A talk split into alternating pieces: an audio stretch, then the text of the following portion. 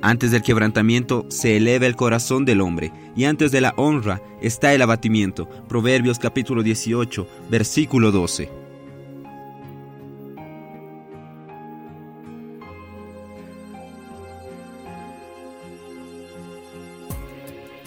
Amados hermanos, amadas hermanas, gracias al Señor por el día 3 de julio.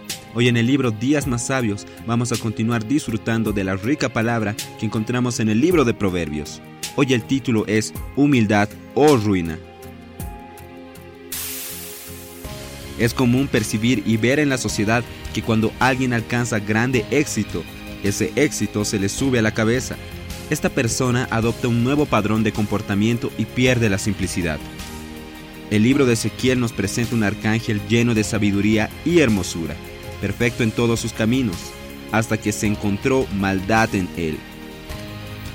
El corazón de este arcángel realmente se exaltó por causa de su hermosura y su sabiduría también fue corrompida por causa de su resplandor propio.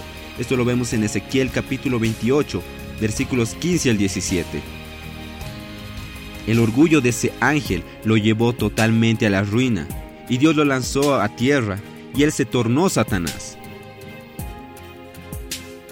La pérdida de la humildad y el orgullo propio fue el origen de todo mal, causó desobediencia y rebeldía. Y en Génesis 3, la serpiente sembró en el corazón humano el deseo de querer ser como Dios, no en imagen ni semejanza, mas sí en posición, ofreciéndole conocimiento como el de Dios. Por consiguiente, al perder la humildad, Eva y Adán cayeron. Así entró el pecado en la humanidad. Los ejemplos de caídas nos muestran cuán fácil es nosotros perder la humildad. Ya el ejemplo de Jesús nos revela la importancia de esa virtud y nos da la esperanza de que podemos nosotros ejercer también esa virtud que es la humildad.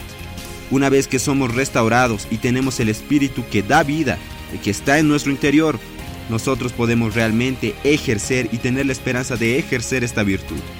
No nos dejemos engañar por la honra pasajera. Ella solamente nos llevará a la ruina. Tengamos el mismo sentimiento que hubo en Cristo Jesús. Esto lo vemos en Filipenses capítulo 2, versículos 6 al 8. La humildad, esta virtud, nos conducirá a vivir en obediencia y santificación, así como fue el vivir de nuestro Señor Jesús. Amados hermanos, realmente necesitamos hacer que el Señor pueda realmente trabajar la humildad en nosotros. No debemos enaltecernos, amados hermanos, no debemos dejar de que esa naturaleza caída del viejo hombre gane terreno en nosotros. Debemos vivir en el Espíritu, tener una vida mansa, una vida de humildad y santificación, siempre obedeciendo a nuestro Señor Jesús y a todas las autoridades que Él ha puesto para nosotros amados santos, que podamos orar esta palabra, que podamos practicarla. Jesús es nuestro Señor.